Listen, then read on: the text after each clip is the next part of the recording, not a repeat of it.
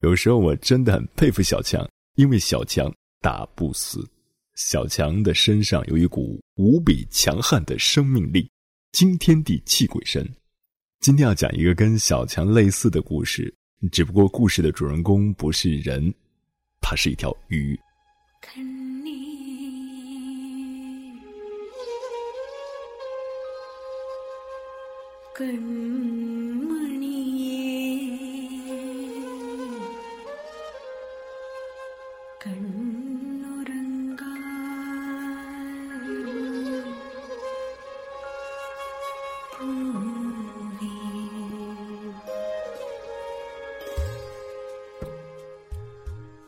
在距非洲撒哈拉沙漠不远处的利比亚东部，有一块叫杜茨的偏远农村区域。这里白天的平均气温高达四十二摄氏度，一年中除了秋季会有短暂的雨水外，其他绝大部分时间都是骄阳似火，酷热的如同一座火焰山。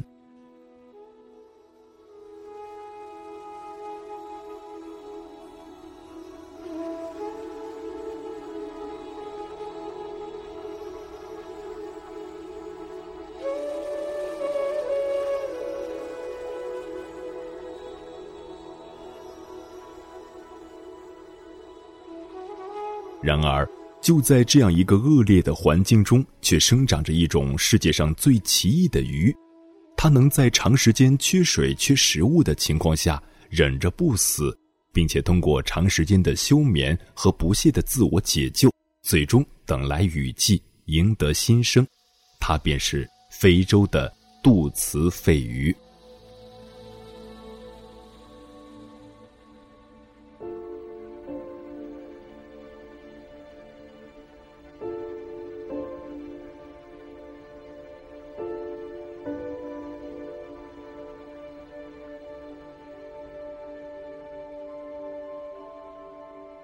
每年当干旱季节来临时，杜茨河流的水都会枯竭，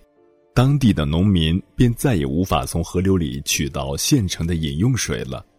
为了省事，当他们在劳作时口渴了，便会深挖出河床里的淤泥，找出几条深藏在其中的肺鱼。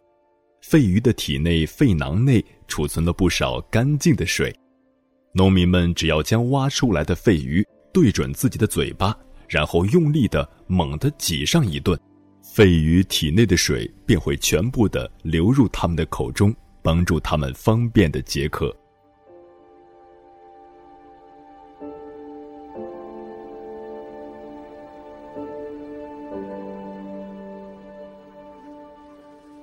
当肺鱼体内的水全部被挤干后，农民便会将其随意的一扔，不再顾及他们的死活。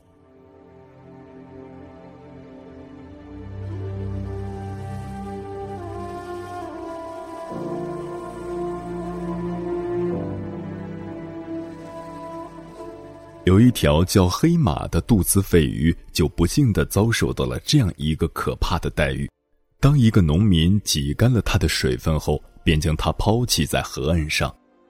无遮无挡的黑马被太阳晒得直冒油，生命垂危。好在它拼命的蹦呀跳呀，最后终于跳回到了之前的淤泥中，重新捡回了一条命。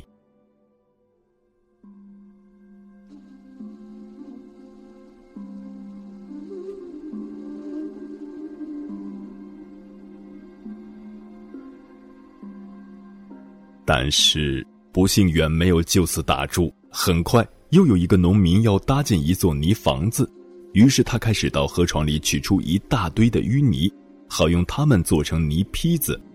很不巧，我们的黑马正好就在这堆淤泥中，于是他就被这个农民毫不知情的打进了泥坯里，然后又放在烈日和高温下烤晒，直至泥坯从外到里都被晒得干干透透。烤得炸不出一丝湿气来，藏在里面的黑马也几乎成了一条干鱼。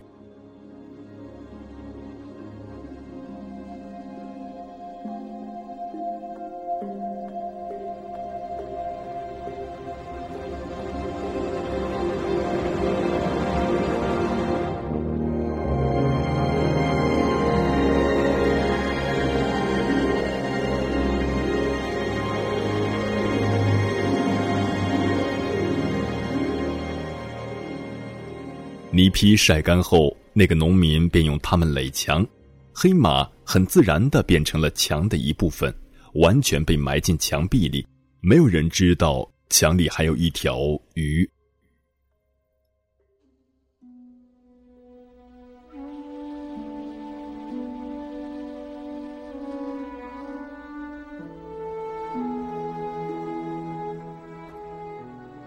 此时，墙中的黑马已经完全脱离了水，而且没有任何食物。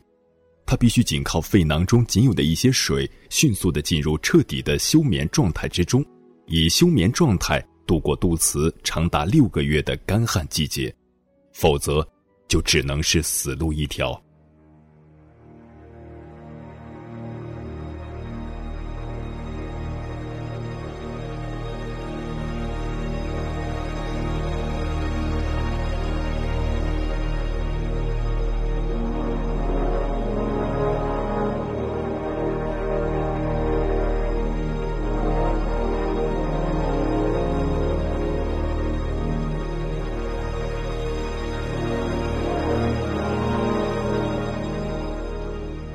在黑暗中整整等待了半年后，黑马终于等来了久违的短暂雨季。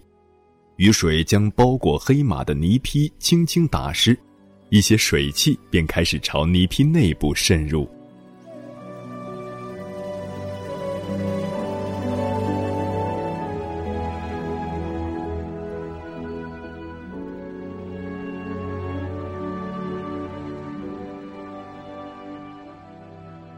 湿气很快将黑马从深度休眠中唤醒了过来，体衰力竭且体内水分已基本耗尽的黑马开始拼命的整天整夜的吸呀吸呀，好将刚进入泥坯里的水汽和养分一点点的全部吸入肺囊中，这是黑马的唯一自救方法。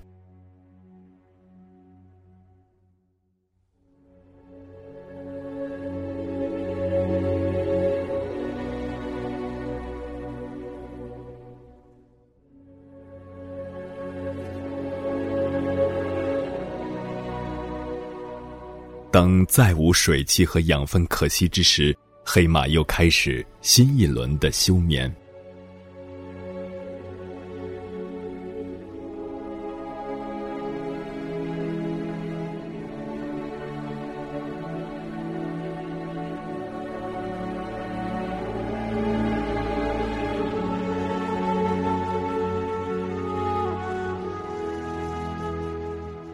很快。新房盖好后的第一年过去了，包裹着黑马的泥坯依旧坚如磐石，黑马如同一块活化石被镶嵌其中，一动也不能动。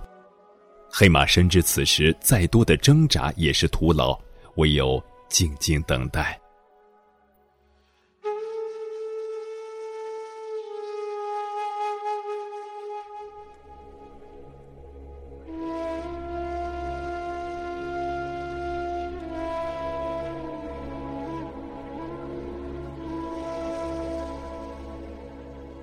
第二年，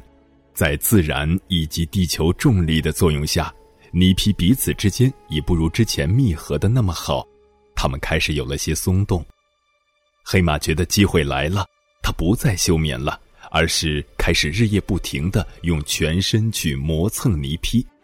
磨呀磨，蹭呀蹭，生硬的泥坯刺得黑马生疼，但它始终没有放弃和停歇，在他的坚持下。一些泥坯开始变成粉末状，纷纷下落。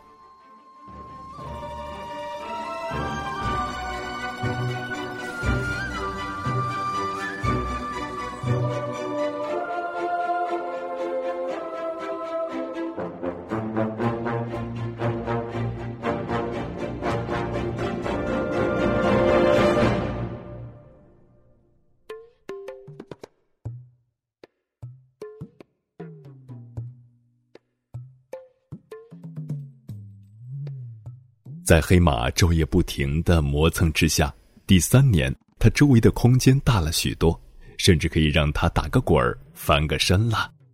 但是此时的黑马还是无法脱身，泥皮外还有最后一层牢固的阻挡。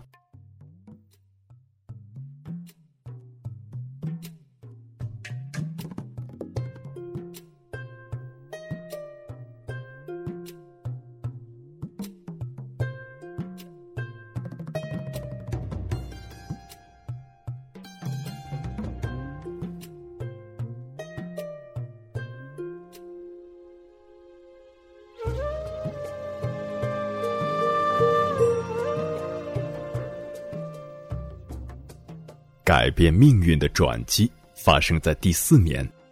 一场难得一见的狂风夹带着豆粒般大小的暴雨，终于在某个夜里呼啸而至。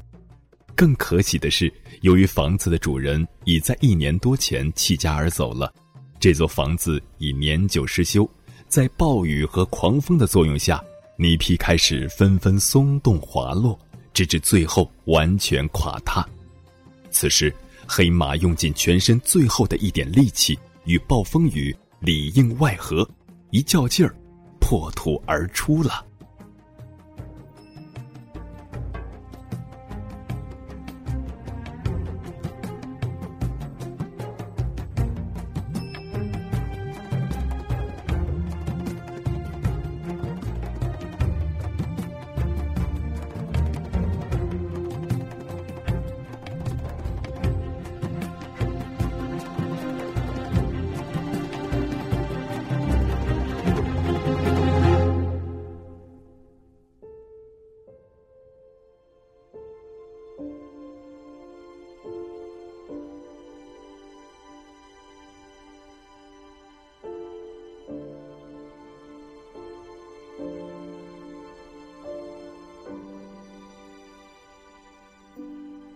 沿着满路面下泻的流水，重见天日的黑马很快便游到不远处的一条河流中，那里有他期待了四年的一切食物和营养。这条叫黑马的肺鱼，终于战胜了死亡，赢得重生。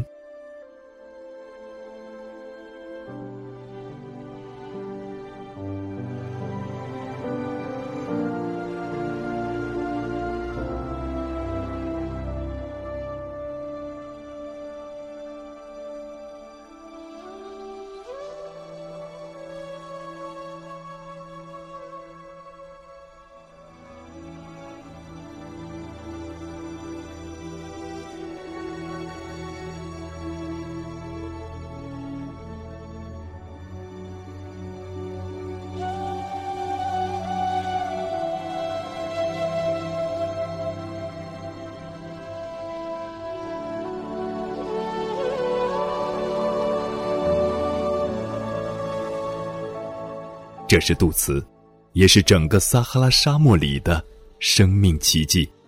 而这个奇迹的名字，显然叫坚持和忍耐。